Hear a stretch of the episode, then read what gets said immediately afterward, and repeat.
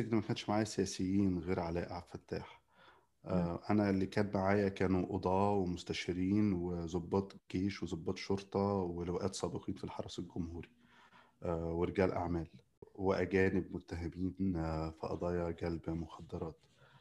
إزاي رجاله يعني لواءات بشنبات وتجار سلاح كبار وتشوفهم في غرفة الزيارة بينهاروا في حضن أمهاتهم أو زوجاتهم؟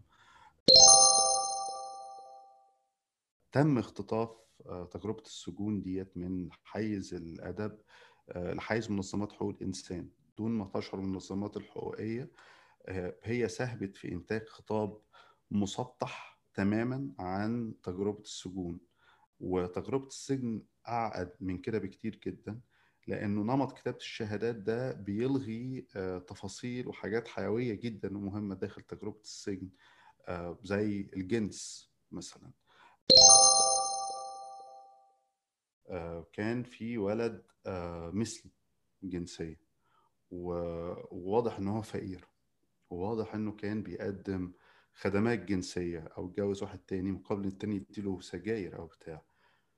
فالشخص ده اللي هو المفروض كاتب وسياسي و...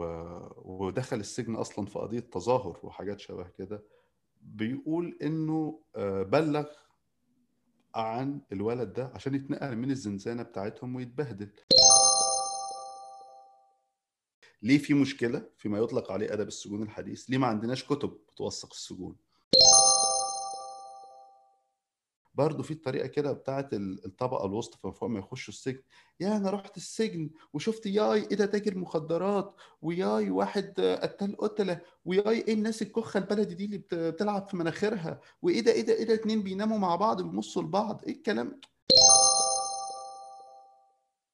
آه ما بحبش الحوار مع الآخر ما بحبش الحوار مع المختلف عني خالص. يعني بحب أتحاور مع الناس اللي زيي بس. في الميسيولوجي الإسلامي لما بتخش الجنة بيبقى سنك 33 سنة. يعني لو أنت مت وأنت عندك 60 سنة ودخلت الجنة هتبقى 33 لو مت وأنت عندك 20 سنة ودخلت الجنة هتبقى 33 تمام؟ ليه يا عم؟ قال لك علشان هو 33 ده هو سن الكمال.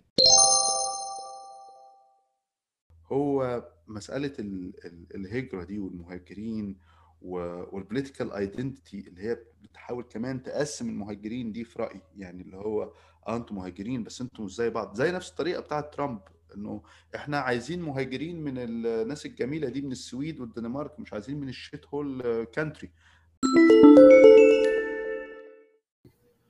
انتظرونا.